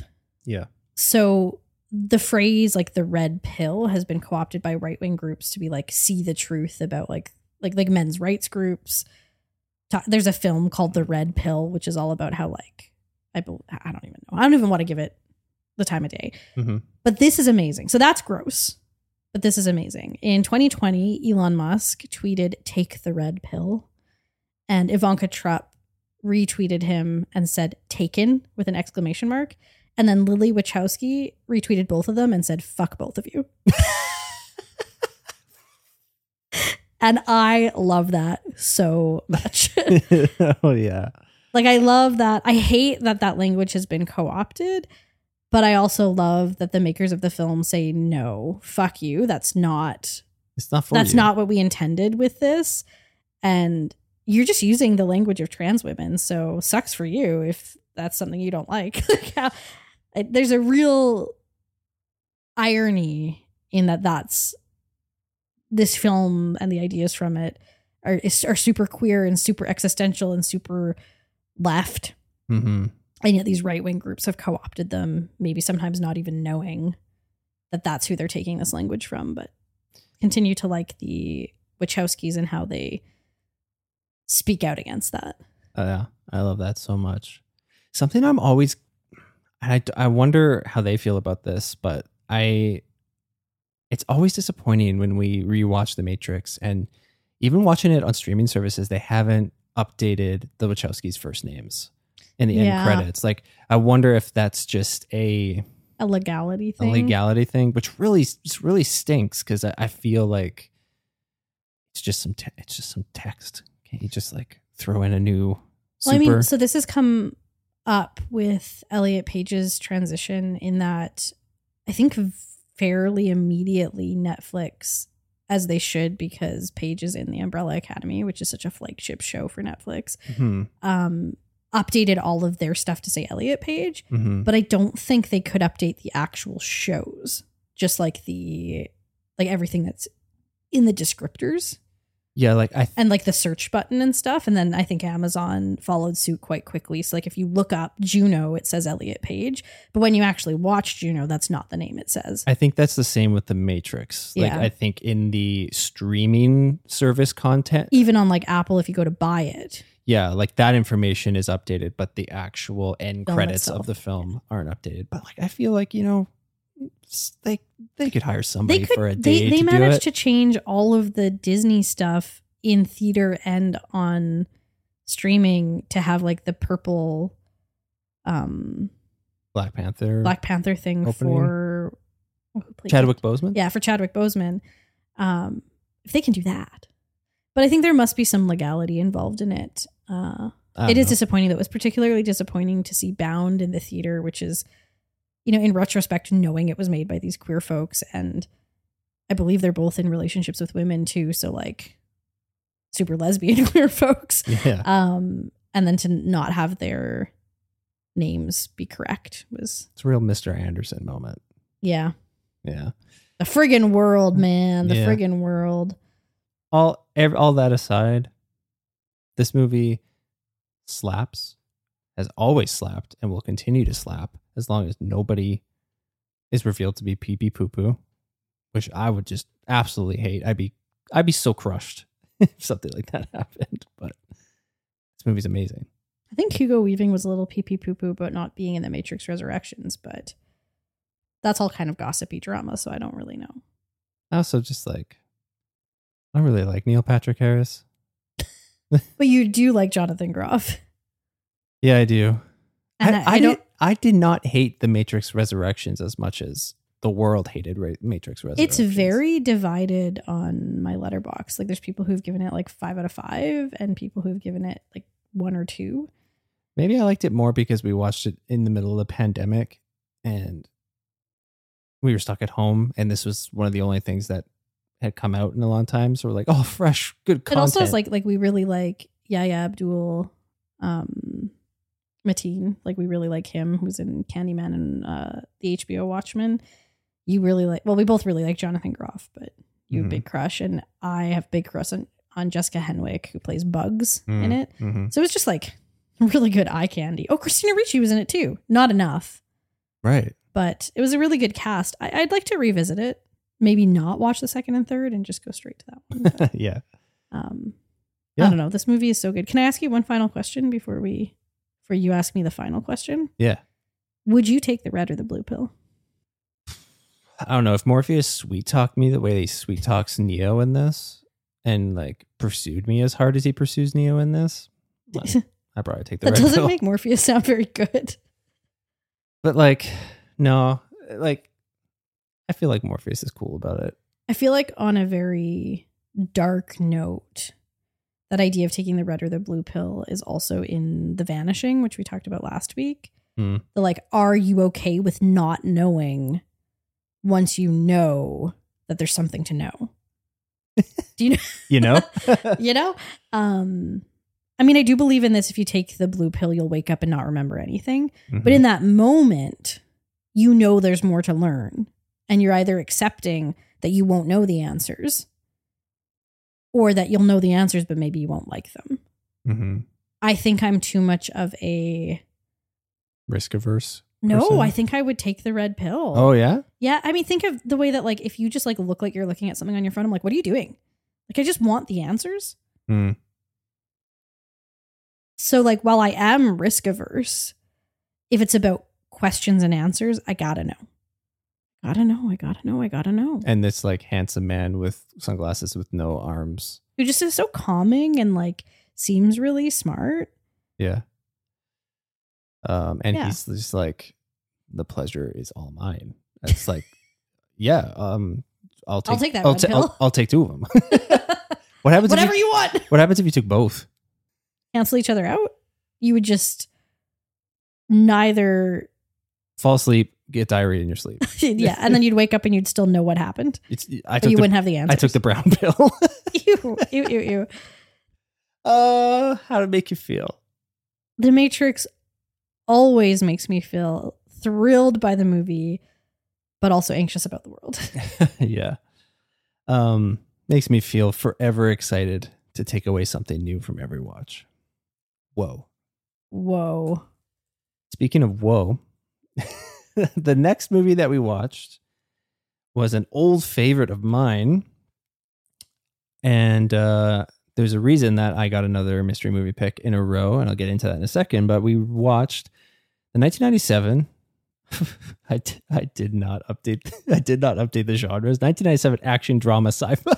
It is an adventure comedy crime. Uh, weekend, what did you say it was? Uh, action No, drama what year did you say it was? 1997. It is 1989, my love. I just like fell asleep at the wheel. 1989. Week- adventure comedy crime. Weekend at Bernie's. it was directed by Ted Kotcheff, who also I looked. He directed First Blood, like the first Rambo movie, Okay. which is kind of interesting. Written by Robert Klane. It stars Andrew McCarthy as Larry, Jonathan Silverman as Richard Parker, uh, Catherine Mary Stewart as Gwen, and Terry Kiser as Bernie. Tagline. I like. I wanted to include this because I thought it was. It, it seems like they had two taglines in mind and they couldn't settle on which one to go with. But this is the one that was on the poster. Bernie would be the perfect host, except for one small thing. He's dead. Now he's the life of the party. Wow. It's like we got two real slam dunk puns. Which one do we go with? Just throw them both on the poster. Uh, the synopsis Two idiots try to pretend that their murdered employer is really alive, leading the hitman to attempt to track him down to finish him off. It's a real bad synopsis. yeah. Um, okay, so the reason that I picked this was I've talked on the show before about the complicated relationship I have with my dad, and that, you know, in 2018, a bunch of things came to light about uh, stuff that he did that subsequently kind of broke our family apart and s- severely strained my relationship with his side of the family. And then as a as a response to all of that really fell out of touch with all of them. Already did uh, like we already kind of had a relationship where they didn't really reach out to me. And i and and i didn't i didn't do that either but you know through therapy i've learned that in all of the things that happened i'm the child in all of this and they they are the adults so that's people like my aunts and uncles and my grandma, who I call Nana, um, not reaching out to me and wanting to see how I'm doing. So I've just fallen out of touch, and the there's a lot of resentment built up on that side of the family against me, and I just didn't need that in my life. And it started coming to light that my grandma, my Nana, was getting really sick, and my that side of the family, there were members that reached out to me and started guilting me and making me try to feel shame, telling me I needed to do certain things as my grandma got, my nana got sick, and that I needed to connect with her. And it was just, I did not appreciate laying, on- there was no checking in to see how I was feeling, how I was doing, how my life is going. So yeah, it, it, I just didn't, I didn't appreciate that approach at all. And so I kind of, and like my relationship with my nana, we were really close when I was little, uh, and I was like like early elementary school age. We were very close, and I was always sleeping over there on weekends and throughout the summer. And then we just, uh, as I got older, she never really made an effort to connect with me. Um, it was always if we, if we didn't put in the effort to see her, we weren't going to see each other. Um, so that relationship just kind of drifted as time went on, and our closeness became less close. But yeah, leading up to today, um, very this is a very strange way to find out, but I found out that my nana died um, earlier this week. She died on Tuesday, and I found out on Friday, not from my dad's family at all, but just through my sister who found out through the grapevine and then relayed that to me. So I found out that she died in this really strange this this weird game of telephone essentially of how I found out that she died. So, you know, I had already kind of made peace with my grief before she died. That, you know, this was a relationship that was not nurtured, was not reciprocated. You know, again, going back to the fact that she was the adult and that I'm the child, and that she'd never made the effort to want to be a part of my life, why would I put in all of the effort if that wasn't going to be reciprocated? And I had made peace with that. And I had made peace with the fact that she was likely going to die soon and that I wouldn't be a part of that. So it was it was a tough thing and like I'm certainly sad and I know like the day that I found out I said to you Kylie that I'm very likely going to experience ranges of emotions day to day as things go on. Like they're not having a big funeral for her or anything. I think they're just the obituary said they're having a small family thing, and I'm clearly not invited to that.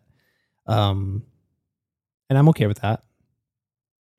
But I think you know I'm feeling sad for sure. Like it's a very sad thing. Like this is a person that was really important in my life at a really early stage in my life, and then has since drifted. Like I said, but um, this was the this was the day that I found out that she died, and I'm like, you know what? I'm not going to be invited to any sort of celebration of life get together or anything like that.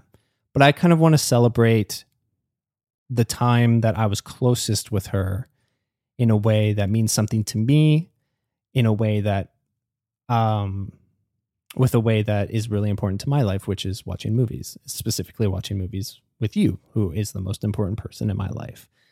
So I chose Weekend at Bernie's, which seem, may seem like this really silly choice when it's coupled with the death of a person. A little dark. um, but when I when we were really close and I was little, this was one of my nana's favorite movies.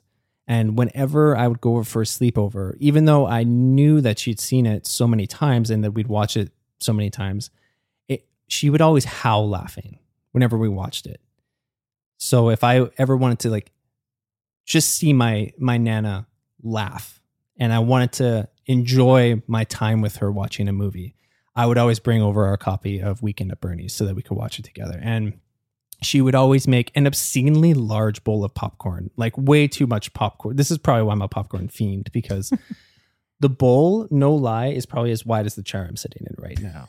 Like it's what? It's Would you eat it all?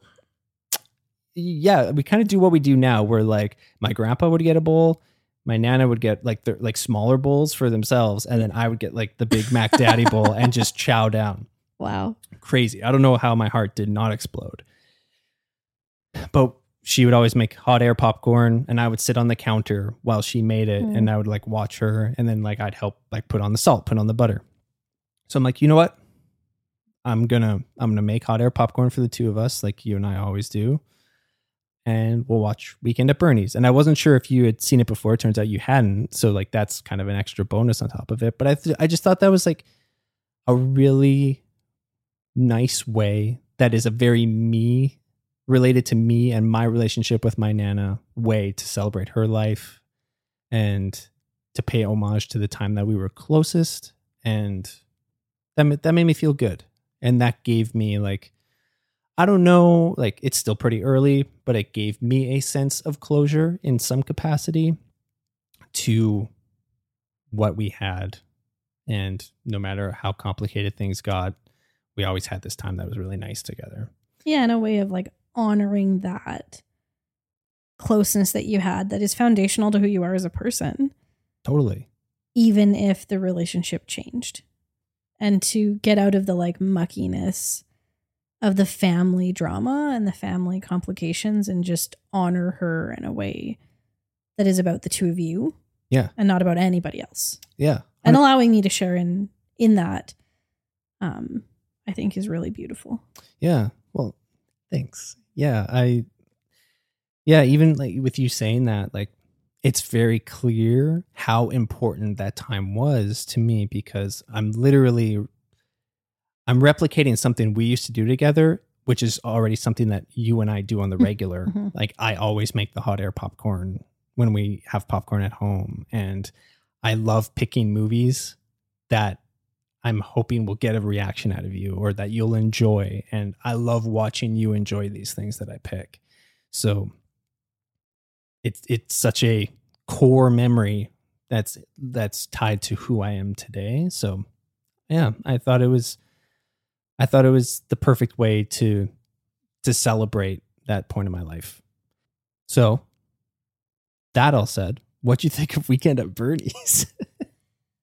So I had I had heard of this movie. Your nana didn't always like movies that I would like, so I was a little nervous when you said you were gonna pick. I was also ner- I have not watched this since I was quite young, so I was nervous. Like, oh my god, is this going to stand the test of time at all?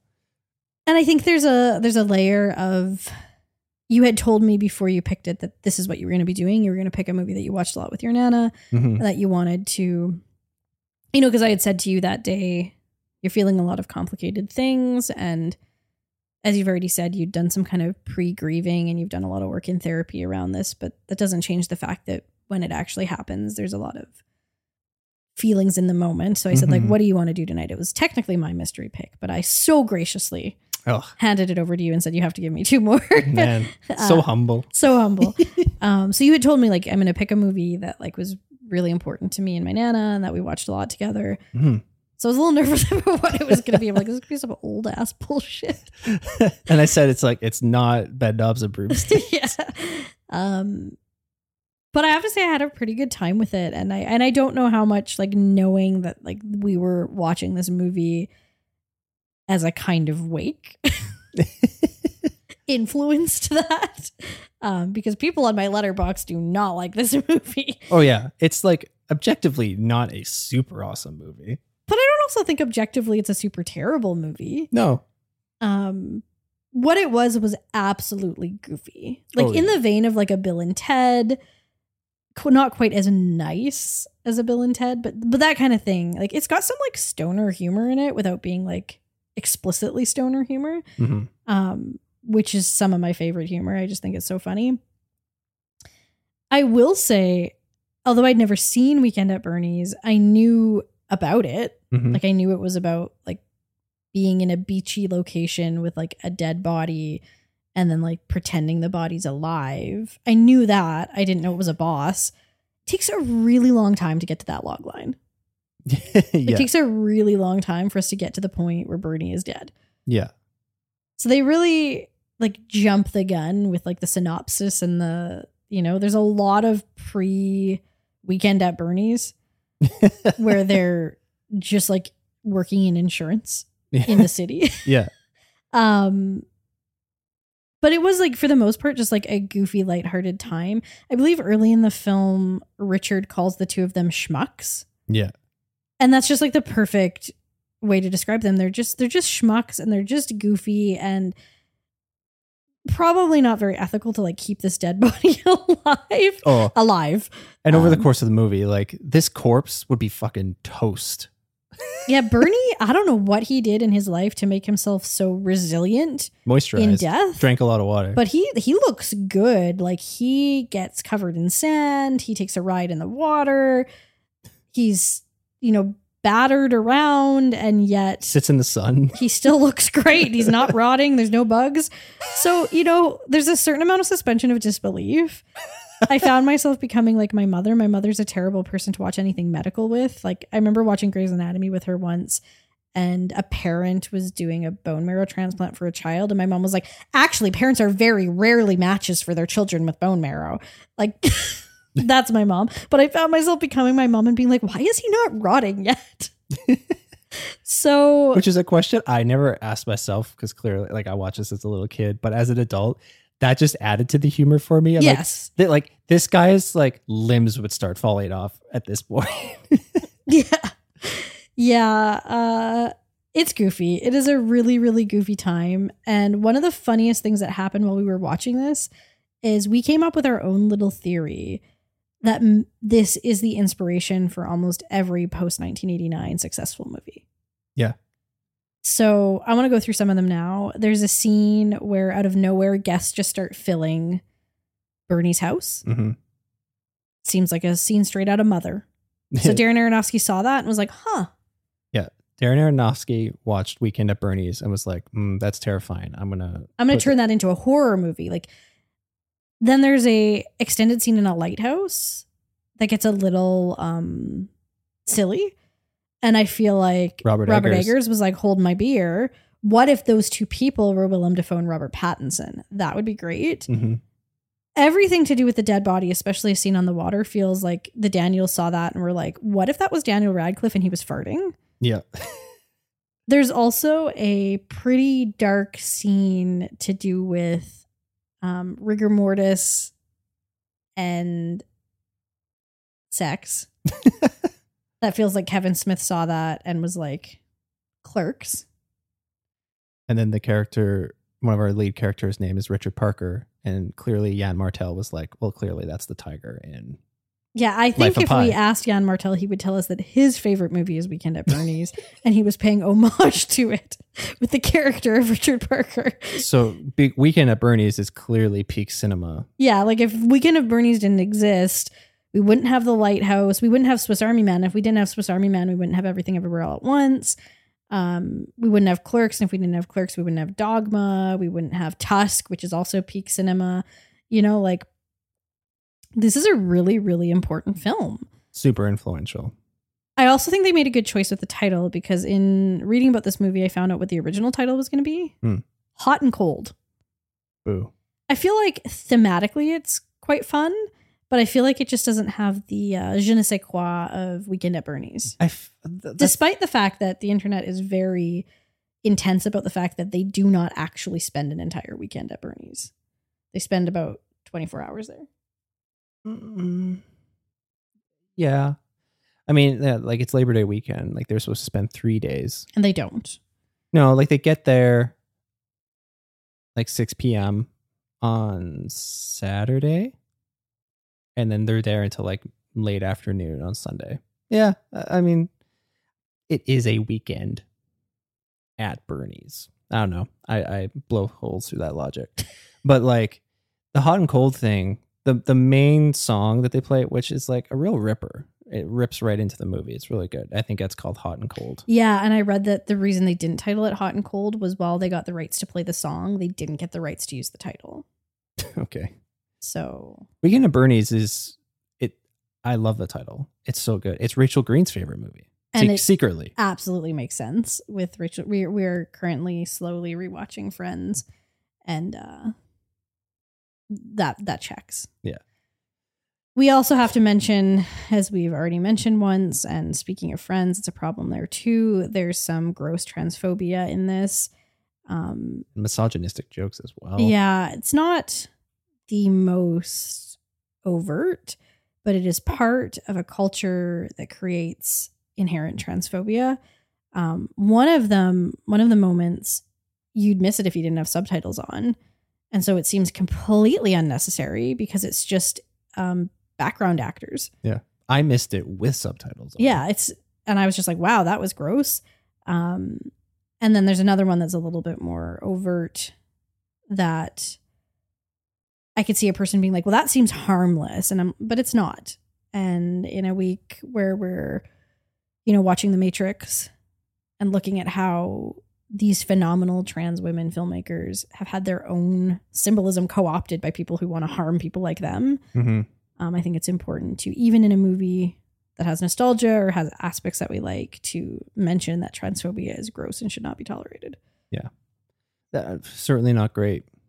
But when uh, when we got to the end of this, thinking about punch down humor and comedies that stand the test of time, I would I would revisit Weekend at Bernie's before revisiting like The Hangover, Yeah, or, I agree. or many of the Apatow crew films. And I also want to say the MVP of this movie. There's there's there's an MVP and then there's a runner up. I will say the MVP is Andrew McCarthy as Larry He's kind of cute. especially his shoes and his sunnies in this movie. His Yeah. socks are crazy. Um, but he's I w- when I was a kid, I thought he was the funniest part.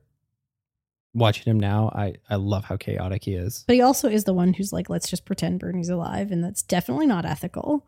The the uh, the runner up is Terry Kiser as Bernie because the body humor, like him just playing a dead body Yeah. throughout this whole movie, insane work. And this movie So would good. not play as well if they had used like a mannequin. Yeah, I mean, it's what makes it completely unbelievable. Like dead Yeah. bodies don't move like that. yeah. But it's so funny. Like the expression on his face and I just Yeah. I w- it was just kind of that, you know, that like aghast laughter where you're like, this is so ridiculous. Um, which was pretty fun. Yeah. So this is like super silly, super stupid, has a little bit of problems. But despite all that, it's happy to revisit it. Uh, and happy to happy to have like this nice sort of like wake moment for my nana. Happy to watch it with you. How make you feel? Silly fun watching those two schmucks. yeah. You? Uh, nostalgic, tickled by by its silliness, uh, and in awe of its influence on Hollywood. Okay, we got one more smackaroonie. So we went to the theater um, and we saw the drama romance 1997 film Happy Together. It was directed by Wong Kar Wai um, and written by Wong Kar Wai. It was inspired loosely by the novel The Buenos Aires Affair by Manuel Puig. It stars Leslie Cheung as Ho Po Wing, Tony Leung Chiu Wai as Lai Yiu Fai, or Fei, uh, and Chang Chen as Cheng. Synopsis for this is a couple take a trip to Argentina, but both men find their lives drifting apart in opposite directions. This is our third Wong Kar Wai film, but very much like Autumn Sonata at the beginning of the week. It was our third Bergman, but our first one in the theater. This is our third Wong Kar Wai, but our first one in the theater. Hmm. And we have kind of been on a similar timeline of our journey in discovering Wong Kar Wai and finally watching his films that we have with Bergman. So, really nice way to tie up the week, um, as well as the fact that this is the second in the Trials of Love series that is being guest curated at Metro. So, really nice way to just bookend things. Was very excited to see this, especially because it's Wong Kar Wai's gay film, Mhm. uh, and that automatically makes me even more excited. I think Tony Leung is absolutely handsome, so handsome it's kind of unbearable. um, so we went and saw this in the theater. What did you think of Happy Together? It was truly a week of babes. Yeah, this is a babely babe, like Keanu Reeves, Tony Leung, um, Carrie-Anne Moss, Andrew McCarthy. Andrew McCarthy. um, yeah, I was. I, I didn't think about the fact that we bookended things so nicely. That's very good. Um, yeah, I was excited to see just uh, another Wong Kar Wai film in general, and then to find out it was gay. Bonus. He at this point we've talked about this in the past, but I just want to make sure that make double sure that it's on the record that Wong Kar Wai is the master of romance, specifically complicated romance. Yeah. And this film, it's it's an examination of the pull that certain people can have in our lives. The people the the people that we choose to have in our lives. Or you know what? No, I, I walk that back. Like anybody that's in our life that's important or that we see as important or have influence and just how for better or worse some of them just can pull us back and pull us into spaces that we want to leave behind or we want to move forward from and it's examined so eloquently and so honestly in this film. a nice way of putting that.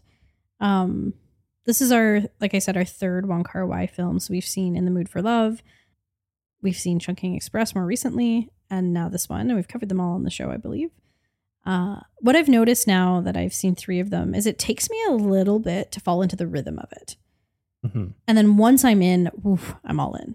And I'm just like sucked into the visuals. But I sometimes feel a little discombobulated for a while until I like get the rhythm of that particular film. And I really do think that I am going to like all of his movies even more on a second watch. Mhm. They're really rich in like subtle ways um, that I think I'll be able to appreciate so much more once I know the whole story and go back into it. Um, and I go back to the really beautiful language that the guest curator for Slow Cinema this year, I believe his name is Thomas Wishloff, um, said before Andrew Andrei Tarkovsky's uh, Mirror, where he said like sometimes films open them up, open themselves up to you at a different t- point in time, right? Mhm. And he said that in watching Mirror, he was hoping this would be the time it opens itself up to him. And I really love that language because I feel like Wong Kar Wai's films have not quite opened themselves up to me, but I know it's going to happen. And when it Yeah. does, I think it's going to be like euphoric. Yeah, like I I gave this a four out of five, and I and I did that just because on an on that emotional level that pushes things to a four and a half or a five, it didn't quite get there. But reading reviews of people who have rated it four and a half or five, I'm like, I totally see that. and I think I at totally a get that. certain point in time, it might become that for me. Yeah, Um, now, something I really love about this, I'm so fascinated by this um, in film, international films that aren't English films, we're English speakers, the difficulty sometimes in translating a title. So the title of this is Happy Together, but that is not the title of it in Hong Kong. Hmm. So the title actually can't be easily translated to English, which is why it's called Happy Together. It's based on a Chinese idiom that directly translates to spring light at first glance. That's the direct translation, but which means glimpsing something intimate. Mm, And that is so beautiful. yeah, Like, that is just such a beautiful idea, like the glimpse of something intimate. Mhm. It has so much more nuance than Happy Together. yeah, totally. it's so much more compelling and thematically rich.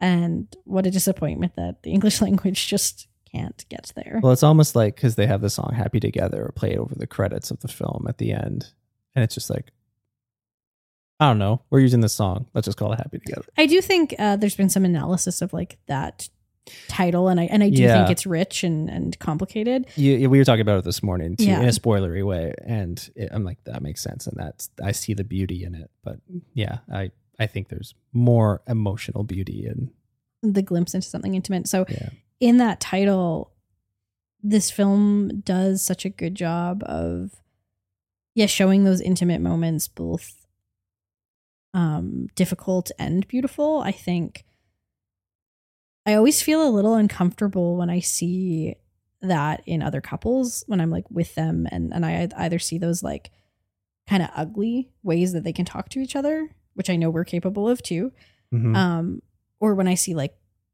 like quite intense tenderness i'm like oh this just feels like it's not for me and yeah, this film zooms into the tender and the ugly Mhm. In the in the privacy of like this relationship between Ho Po Wing and Lai Yiu Fai um in ways that are really mesmerizing and yet sometimes like upsetting. yeah. No, totally, and like, you know, there's there's something I think that's really beautiful and really important about someone. You know, it, it's kind of it's sad for me that I'm discovering Wong Kar Wai and his films so late in my life, but I know that he is a very influential filmmaker to a lot of people uh, and a lot of filmmakers that are making films in Hollywood. And I think it's so cool and so important for a queer story to come from somebody like Wong Kar Wai to want to explore these kinds of stories, especially in like 90 in 97. I, I think it's really cool that this is a story he wanted to tell. I have a, a quote from him that I find both hilarious and interesting because there's been um you know there's always that kind of there can be that intense criticism of queer film that isn't made by queer people because Wong Kar Wai does not publicly identify as queer and I there's no suggestion that he is. Mhm. Um, Tony Leung doesn't identify as queer. Leslie Cheung, um, prior to his death, uh, identified as a bisexual man and had relationships with both men and women. Um, and he was in a long term relationship with a man when he when he died. So there's been some like criticisms of like how queer this film is, and then also in like the depiction of the differences between Po Wing and Yufei. Um, there's some criticism of that, especially from like a cultural perspective. But Wong Kar Wai said this. He said, "I don't like people to see this film as a gay film.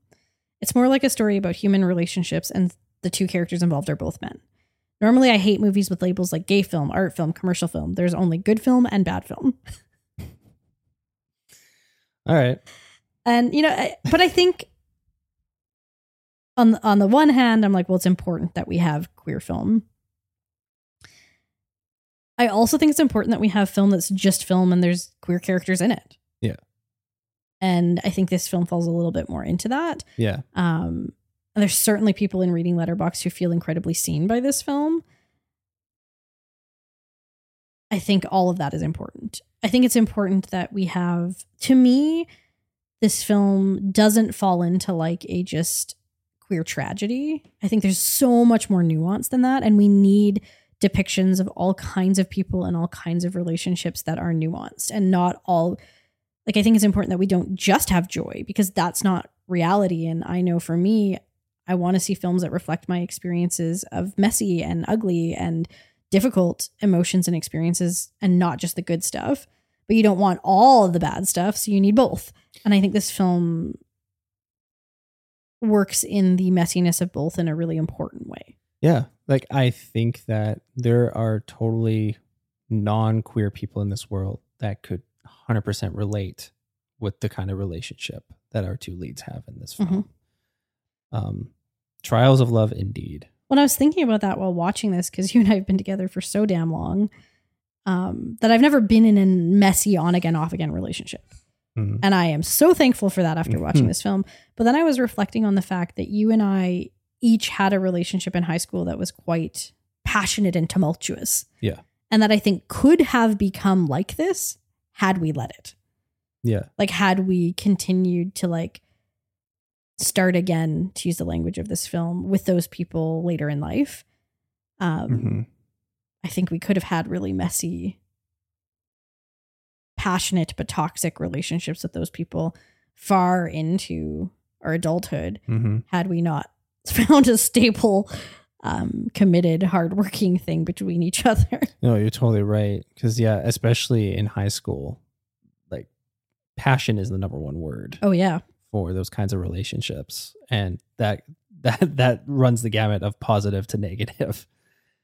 Yeah, no, I uh, I totally I totally see what you totally see what you mean, where you're coming from. but it made me thankful to not be in that. It seems way too messy and way too difficult, and in that sense, then I couldn't relate to it. Um, but I could appreciate it and then like feel good about where I am. yes, very grateful. This film also, when we were talking this morning, to this film does a really great job exploring the idea of home Mhm. and reconciliation that exists within homes and what the definition of home is and longing for uh, where you want to be and what you want to do and where you want to go in your life and just how, like that idea of home can be so rife with emotion and be such a strong powerful thing that can be really hard to reckon with because yeah like our protagonists like it, they want to be somewhere else they want to go somewhere and like it, uh, it's a line that's repeated throughout the film of I think it's let's start over or let's start again or Mhm. begin again or or, or some, something along those lines. And it's for me it kind of insinuated that like that meant that there was going to be a clean slate and that everything previous was going to be forgotten. And that, I don't think that's the case and I don't think that's a healthy way. I think you can hope it is, but our pasts don't just disappear from us. yeah. And I think it's looking at that both from a national identity and a romantic identity standpoint and the relationship you have with your national identity and with where you grew up and with the idea of home, both geographically and in another person. I Yeah. think there's some really beautiful stuff happening in that. And this is definitely one I want to watch again, Mhm. kind of knowing more about it um, and, and having read so much about it now that we've watched it. It's really beautiful. It's really sad at times. Tony Leung is just so lovely and handsome and dreamy, and he seems really cool in real life. Um, And Wong Kar Wai loves putting them in little tidy whiteys. Yeah. Smoking ciggies. it was it was a it was a really fun watch and a really excellent audience too, which was quite nice. yeah, that, I- I was gonna say that was that was really great. We were all locked in. very locked in. um, well, I was gonna say too, like Wong Kar Wai. I think that why he would benefit so much on rewatch is that in a less heady way than like a David Lynch, his films feel very dreamlike, and I Mhm. feel like that's from his filmmaking style. Like he loves doing a motion blur or reduced frame rate film technique in everything that he does, and it exists here too. And there's like also these like jarring moments of like quick cuts where it feels like either they were playing a DVD and it was skipping, or like that's intentional to the yeah, film. it's like a freeze frame on a certain thing. but then it cuts immediately to something different and it feels like there's been a portion cut out. hmm Yeah, but it, it does have this sort of surreal, dreamlike quality to to the films that we've watched so far. within these quite realistic explorations of at least with the three films we've seen they've all been about romantic relationships in in various different ways Yeah. yeah so so compelling and i'm excited to rewatch ones we've already seen and and watch more of his films Yeah, And I think it's I think it's so great. Just to put a button on it, I think it's so great that it's not just romance. Ro- he's not exploring just romance for the sake of romance, but complicated romance Yeah. in everything that we've seen. Yeah, I really appreciate him as a filmmaker. how did happy together make you feel Once again, swept up in the romanticism of Wong Kar Wai. How did it make you feel? sense of like reflective melancholy Mm-hmm. Yeah. let's talk about dads Dads of the week, baby. who's your bad dad I picked Charlotte from Autumn Sonata. Oh ouch um, I mean, we kind of already talked about this a little bit when we were unpacking the film, but I think for Charlotte, that she became a parent without thinking deeply about what that means. I don't think you can say that. I don't think the film lets us know. I think you're projecting. Maybe, like, it, it's like it fe- it feels like being a parent was backburnered as she needed it to be. But I also, I'm going to go back to, I think there's an inherent sexism in judging her so harshly because men did and do that all the time. And there's not the same emotional or societal repercussions for them if they like. I think the film does such a job of like zooming in on the pain that they have each caused to each other and the regret and the and the guilt and all of those things but like we don't know enough of the context maybe she had to work to pay for their lives we don't know enough about her husband and we don't know enough about that. It's just that regardless of the reasons, this is the hurt that her daughter has felt. Regardless of the reasons, this is the hurt and the guilt that she has felt. And I think like it's perhaps a little too harsh. Like it's it's zeroing in on this one night of them saying all the things that they've felt that are very valid to them, but we don't get all of the context. So would you say like because I'm kind of pulling from the context being the flashbacks that we see throughout the film, but, But that's those are of still like just slices and we don't see everything, right? and would you say that's mostly pulled from um I can't remember Eva, like from Eva's point of view Yeah. and less from her mom's point of view? Yeah. Yeah. Okay. I mean, like I would say that if this were a father, I would have the same critique. But I don't think Oh. this film would be made about a father, is what I'm saying. Yeah, probably not. In quite the same way. Yeah. I feel like there's a way that um, culturally we judge women who prioritize their careers in a way that we don't judge men. And that there's an expectation that we have of the type of parent a mother will be. Now, I do think that that stuff is ripe for complication, but I think that bad is perhaps too reductive for the complication of it. Okay. Would you? I'm just falling into sexist norms and being a being a bad person. But who did you pick? I picked Bernie Lomax. Okay. Well, I mean, look at com- compared to Charlotte, who still does provide for her family. Uh, Bernie wants to murder his employees so that he doesn't get caught out in criminal activity that he's involved in. He's having affairs with his criminal boss's partners. He just seems like a total like lech and also somebody who's like just out to save his own skin regardless of who that hurts in the process and he's a liar and he's also not very smart Okay. Well, we won't go for fear of just perpetuating sexist norms and being pee pee poo poo person. Feel like we'll go with Bernie. do you not think he's a pretty bad dad Uh, I, I mean, I think he's a bad person, and I think that that would, if he were to father children, that he would be real nasty. but i mean as an employer there is a power dynamic between him and richard and Larry. larry that can help us explore parent child relationships and the fact that he like tells them they're great and invites them out for the weekend and says like they're so good and he's going to reward them to use that as a chance to kill them i think is objectively nastier than just the messy complicatedness of eva and charlotte Yeah. Yeah. Let's do it. okay bernie lomax Don't, be Don't our be our dad. dad. Especially now. yeah you're dead Who's your rat dad? morpheus Same. Obviously, ultimate rat dad. Wise, calm, dedicated, morally just, determined, believes in you even when you don't believe in yourself. A guide.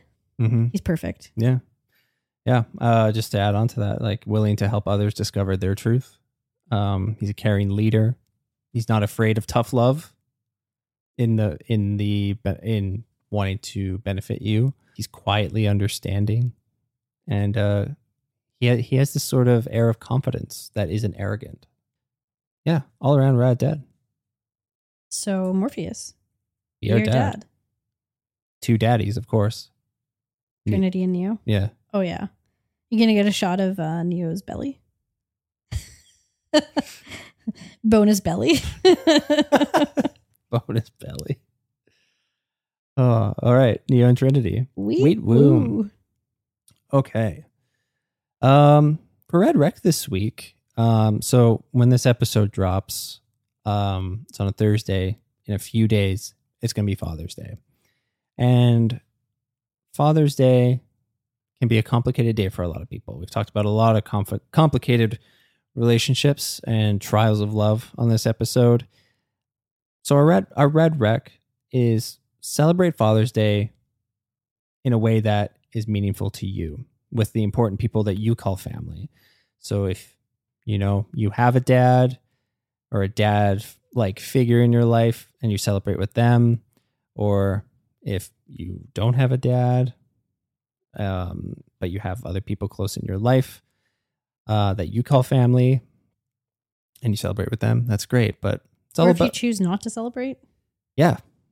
Find your own way to make the day yours that'll make you feel good. And if that means with other people or by yourself you do you. Celebrate you. Celebrate you and your own rad dad energy. and maybe watch the neo belly scene from the matrix. Yeah, I'll make you feel nice, maybe. and then kind of weird, but that's okay. yeah. Real nice but kind of weird.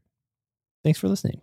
We drop a new episode every thursday until then you can follow us and slide into our dms on instagram at baddad.raddad get a sneak peek at what we've been watching on our individual Letterboxd accounts and we would absolutely love you forever if you'd share us with the rad people in your life uh, and drop us a rating, review, or follow on Apple Podcasts, Spotify, or wherever you're listening from. Uh, but that is going to do it for these stinkies this week. So until next time, I'm Kylie, and my dad's dead. I'm Elliott. My dad's a deadbeat. But remember, Not all dads have to be bad.